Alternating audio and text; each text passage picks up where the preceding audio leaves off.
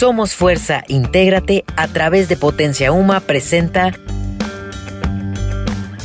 Habilitándote.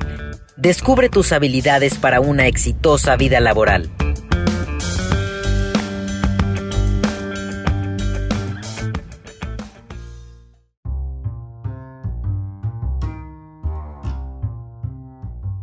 Hola, ¿cómo están?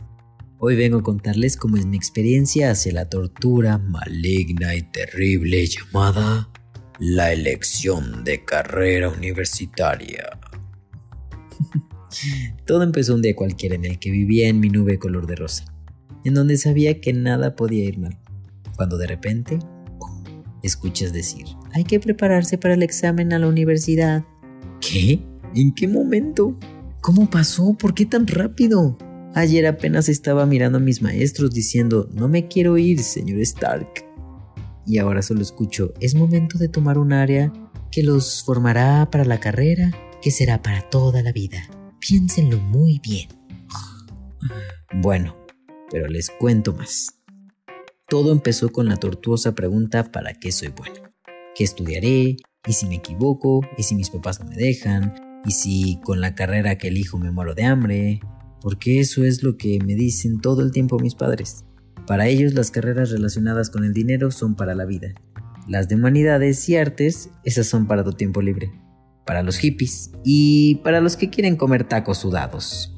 Y ahí estaba yo, amenazado o mejor dicho, amedrentado. Porque si no me quedaba en la universidad, me tendría que poner a trabajar.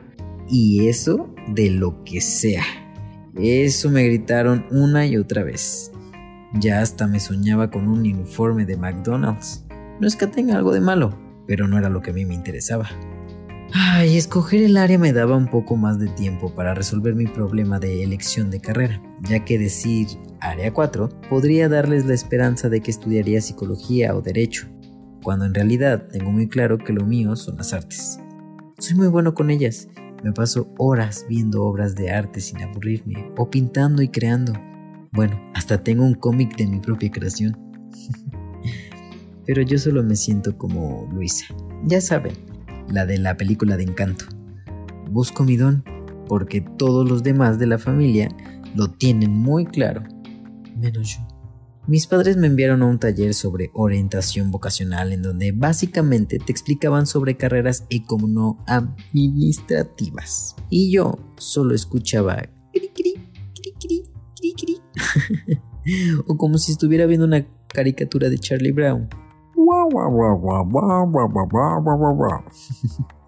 Creo que mi cerebro se ponía en pausa del aburrimiento y lo monótono que me parecía.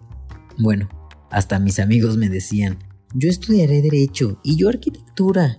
Y entonces, para aprovechar la euforia del momento, me atreví a gritar, yo arte. Y de pronto, todos con sus miradas como navajas afiladas me vieron de arriba abajo. Soltaron una carcajada y dijeron, güey, te morirás de hambre. Comprenderán que ante tanta presión mi deseo se vio pisoteado y olvidado en el armario. Pero mi ser sabio como protesta se rehusó a presentar el examen durante los siguientes dos años, porque no fui yo. Yo sí quería estudiar, por supuesto. Aproveché muchísimo ese tiempo en algo 100% productivo. Armarme de valor para hablar con mis padres y decirles, tenemos que hablar. Así que ya en la sobremesa, cuando estaban con la boca ocupada por el postre, que me dejo ir como gorda en tobogán. Y dije, si quieren que estudie, será arte. Si no, no estudiaré nada y aceptaré mi destino como cajero de McDonald's. Claro que lo dije firme, pero con mi carita de perro triste. No en vano había ensayado durante dos años para este momento. Después de un largo silencio, ellos respondieron, haz lo que te haga feliz que de acuerdo con el tono que usaron era más un tono de haz lo que se te dé la gana. Pero con eso me era suficiente. Yo tenía su aprobación, así que les di las gracias, los abracé, los besé y bueno, creo que hasta ese día lavé los platos en agradecimiento. Aún no sé lo que me pueda deparar el futuro, pero al menos sé que estoy como en la película de Soul, cuando dice, no puedes desayunar sueños, Joey. Entonces, no quiero comer. Y con ello, estoy más seguro que nunca de que he tomado la mejor decisión. Estudiaré lo que me hace realmente feliz. sin considerar lo que los demás piensen. Y sé que mientras siga mi pasión, estaré dispuesto a hacer lo necesario para alcanzar mis sueños y materializarlos.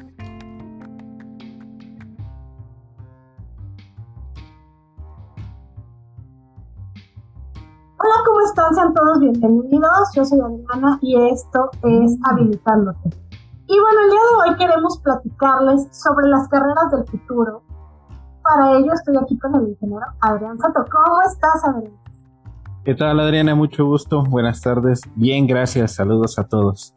Y tenemos también a Chabeli y tenemos a Lidia. Bienvenidas, chicas. Gracias, Adriana. Gracias, Adri. Y bueno, pues para empezar queremos platicarles. Sabemos que es difícil ese momento donde uno en la carrera y que de pronto hay demasiadas alternativas, pero no todas nos llenan. Hemos dicho en otros podcasts que, bueno, hay otras alternativas, no todos tenemos ni nacimos para ser universitarios y no necesariamente dentro de las escuelas de educación superior todas tienen que ser licenciaturas. Hay le dará más la parte técnica, tecnológica, ¿no? Y bueno, hablando un poco de esa oferta educativa y de lo que se requiere para poder no solamente ingresar a la, institución, sino que cuando egresemos podamos tener un empleo, queremos hablarles de las carreras del futuro. Así que adelante, Adrián, ¿con qué quieres empezar? Bueno, pues me gustaría comenzar mencionándoles que las carreras del futuro, muchas de ellas ya existen, pero no tienen un nombre aún. Lo importante para estas carreras es el conjunto de habilidades que deben desarrollar los jóvenes actualmente. Muchas de ellas vienen dadas desde la infancia de hecho, actualmente ya no solo son las habilidades y competencias como trabajo en equipo, liderazgo y comunicación dentro de las más importantes, sino que ya hay otro conjunto de habilidades que las nuevas generaciones, aquellos pequeñitos que vemos ahorita en kinder primaria, deben desarrollar, que son las green skills. Y son todas aquellas que están comprometidas con el medio ambiente y con la sustentabilidad de nuestro planeta. Entonces, esas carreras del futuro, como les comentaba, ahorita no las estamos viendo. Muchas de ellas están orientadas al tema de datos, programación, informática, inteligencia artificial, pero vienen todas estas a conglomerarse y ahora desarrollarlas también con las que no pueden ser sustituidas por las computadoras, que son estas green skills. Fíjate que dices algo muy importante, Adrián, porque estamos hablando no de carreras, sino de habilidades, ¿no? Y esto es fundamental porque a la hora de que tú eliges una carrera, la eliges por aquello para lo que eres bueno o te gusta hacer. Y ahí es donde hemos desarrollado realmente nuestras habilidades. Quizá nadie nos lo ha dicho, pero ahí es donde están. Y quiero hacer un, un énfasis en este tema porque creo que cada vez más vamos a trabajar de manera multidisciplinaria y transversal. Es decir, ya no es como antes, que los contadores tenían que saber contaduría no, ahora el contador tiene que saber entender el sistema y tiene que saber de leyes y tiene que saber, es decir, empiezas a tener un conocimiento más amplio y entre más, como dices tú, estas habilidades vayan hacia aquello que las computadoras no pueden hacer, que es el ser humano, el bienestar, la creatividad, esta parte que dices de la preocupación y solución ante temas del medio ambiente, van a generar este cambio generacional que el mundo está necesitando a partir de las personas que estudian para eso. Me gustaría que nos platicaras un poquito de qué va el tema transversal. Es decir, uno escucha todo el tiempo la carrera es transversal o el trabajo ahora es transversal, pero ¿qué nos quiere decir específicamente? Porque a veces no es tan claro para los chicos. Ok, para esto voy a hacer referencia a una metodología, que de hecho esta metodología es para el desarrollo de proyectos y es una de las metodologías ágiles que se llama Scrum.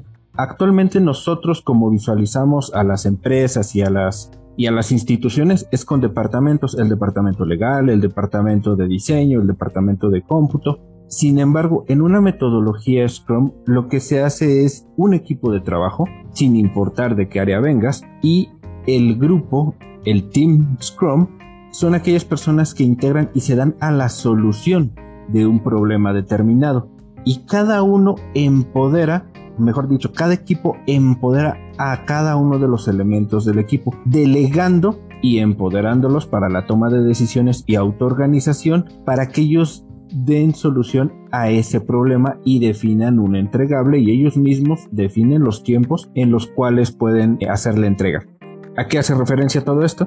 Si nos vamos a otras culturas donde estas metodologías ya están aplicadas, en las grandes empresas ya no existen equipos como tal, como departamentos, sino que existen equipos Scrum, donde tenemos un problema planteado, tenemos un abogado, tenemos un programador y tal vez el abogado dice, oye, yo quiero ver algo de inteligencia artificial, pero en el tema de los contratos o en el tema de derechos de autor no sabe de ese tema, sin embargo los fundamentos legales los conoce y puede orientar a la otra parte del equipo, a la parte técnica, entonces a buscar una solución o algo que converja. Esto es verlo de manera transversal, es decir, yo estoy saliendo fuera de mi área de conocimiento, estoy abocándome a algo que me llama la atención, que me desarrolla a mí y que sobre todo aporta valor, aporta valor tanto para la organización como para el individuo.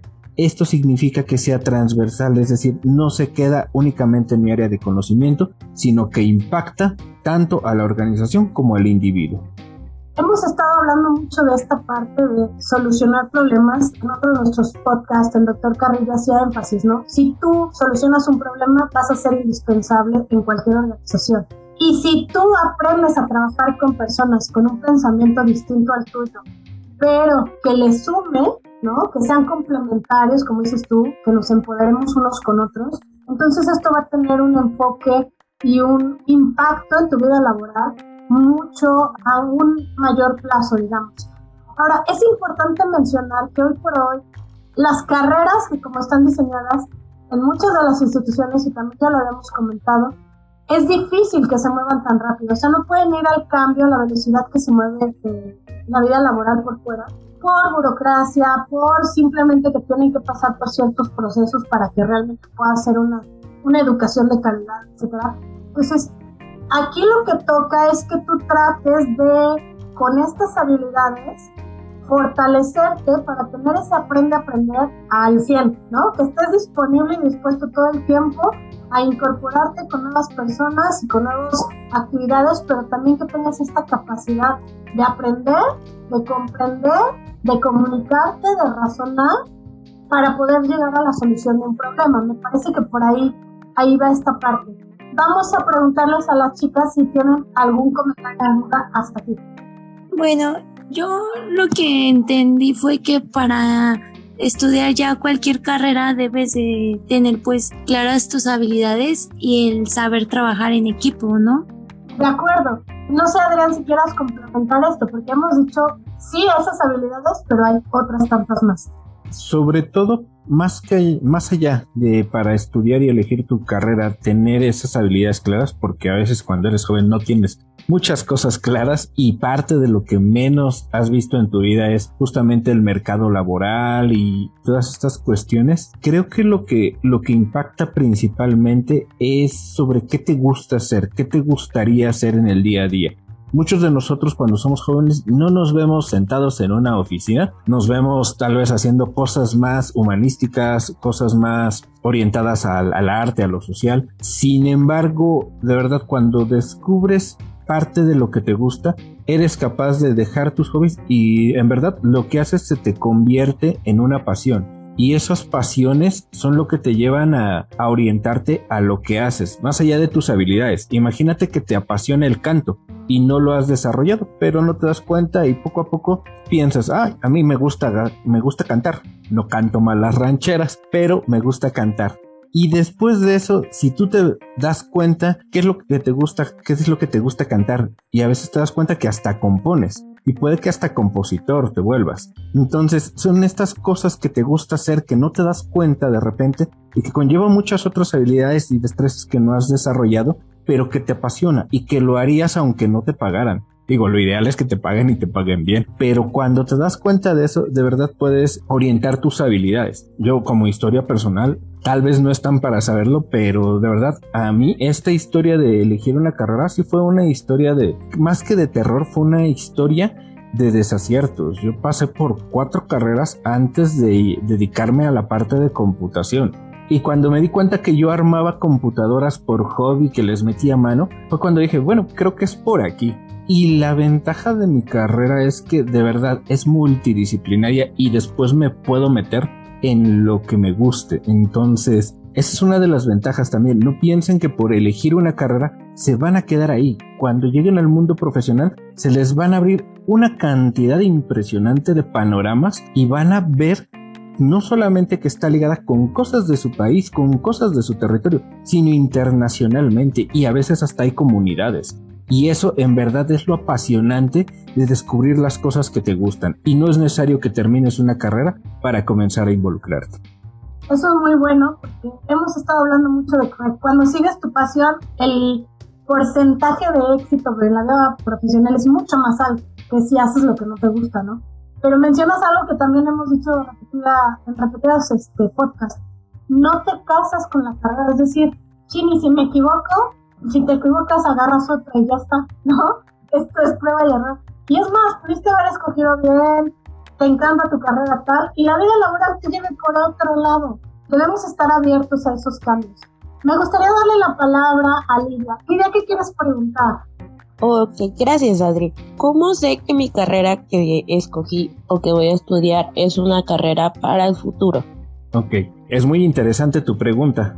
Prácticamente las carreras del futuro tienen que ver en algún momento con las tecnologías de la información o el desarrollo de contenidos, prácticamente todo lo que es digital. Y sin embargo, tu carrera por una o por otra se está transformando. Me voy al caso de los abogados, nuevamente.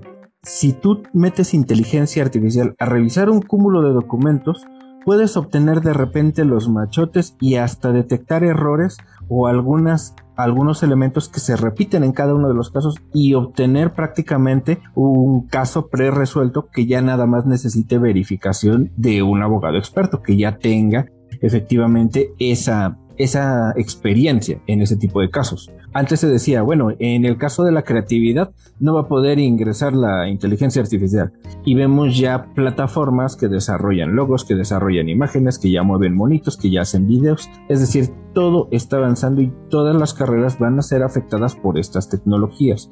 Pero si tú estás pensando en estas carreras del futuro, tienen que ver uno con la creatividad. Dos, también con la parte psicológica para atender a todas las personas, ya sea por el uso o por el beneficio o por la falta de empleo también, porque estas tecnologías informáticas los están llevando hacia otro, hacia algunas enfermedades, algunas adicciones. Y la tercera, bueno, las que tienen que ver explícitamente con las tecnologías de la información y también de las artes. No sé en qué carrera, por ejemplo, quisieras, quisieras checar. Bueno, es que yo voy a estudiar la carrera de artes visuales.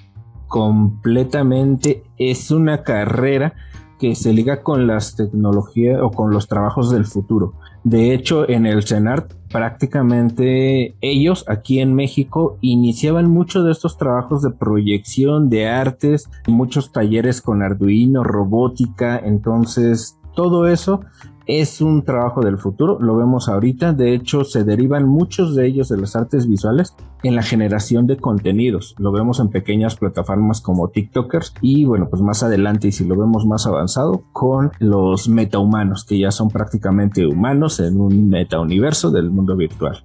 Entonces sí, tiene mucho futuro. Nada más deberás de ya involucrarte efectivamente con esas tecnologías que le dan ese plus a la carrera que tú estás estudiando.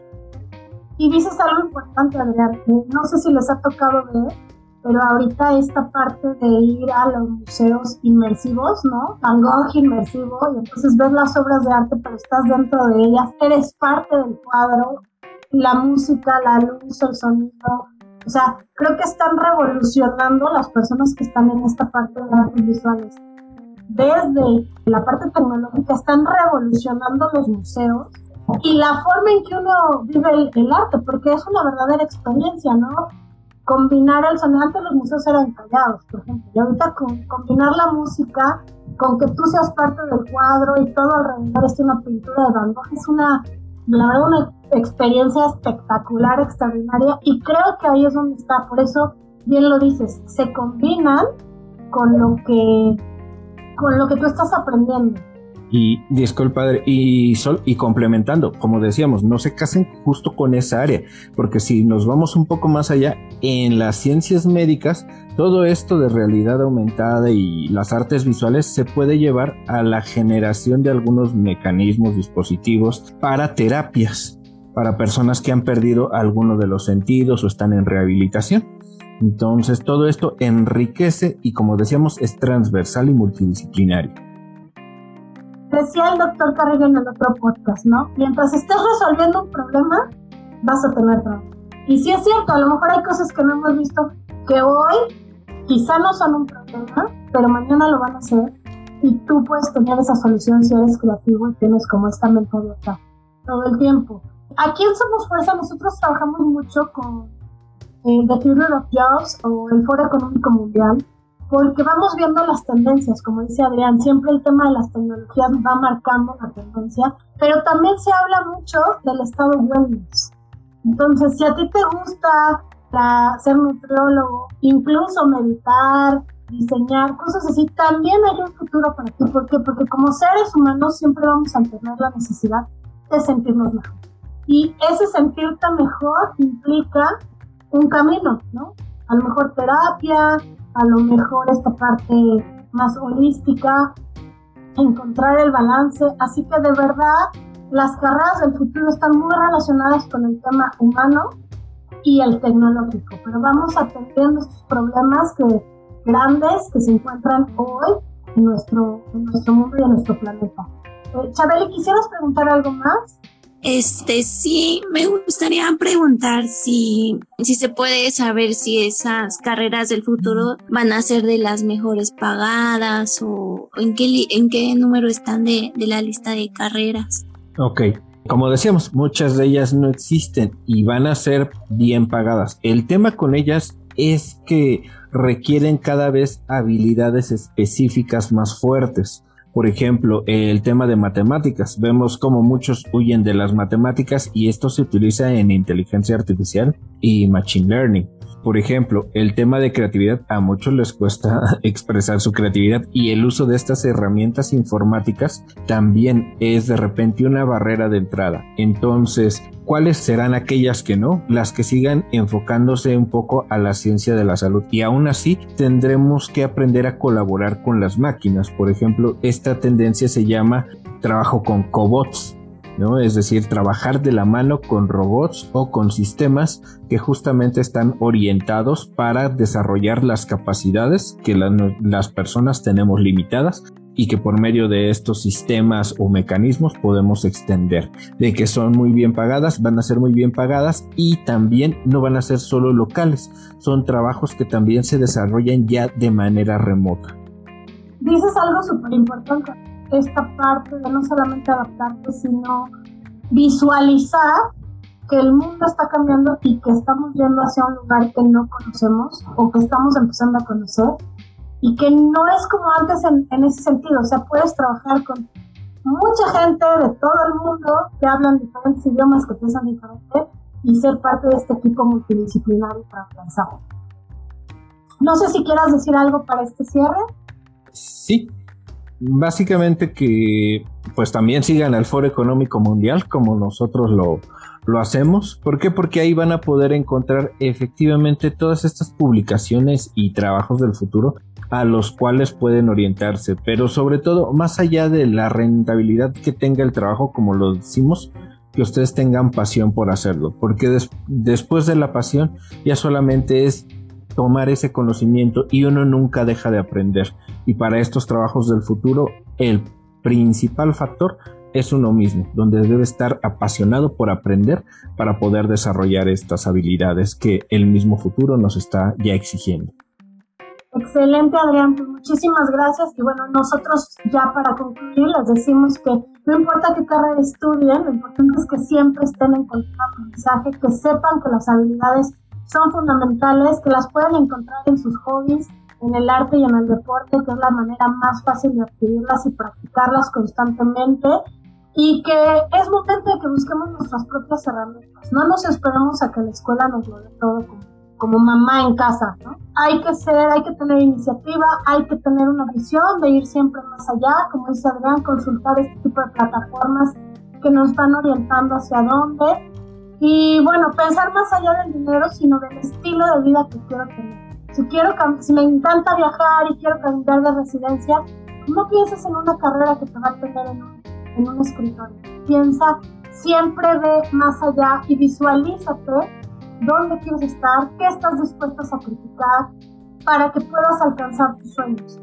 Bien, en Somos Fuerza contamos con un taller que ayuda a los jóvenes a identificar su misión de vida a partir de la identificación de habilidades, competencias, aptitudes y valores, de manera que elijas lo que es mejor para ti y para el plan de vida que tengas, para esta visión que tengas de ti mismo, de manera que alcances una exitosa vida laboral.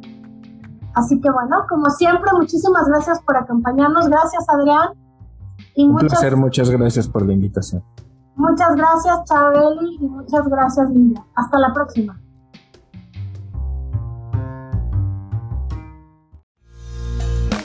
En Habilitándote estaremos contigo durante tu proceso de formación. Síguenos en nuestras redes sociales como Somos Fuerza MX. Y recuerda, en Somos Fuerza integramos personas para cambiar el mundo.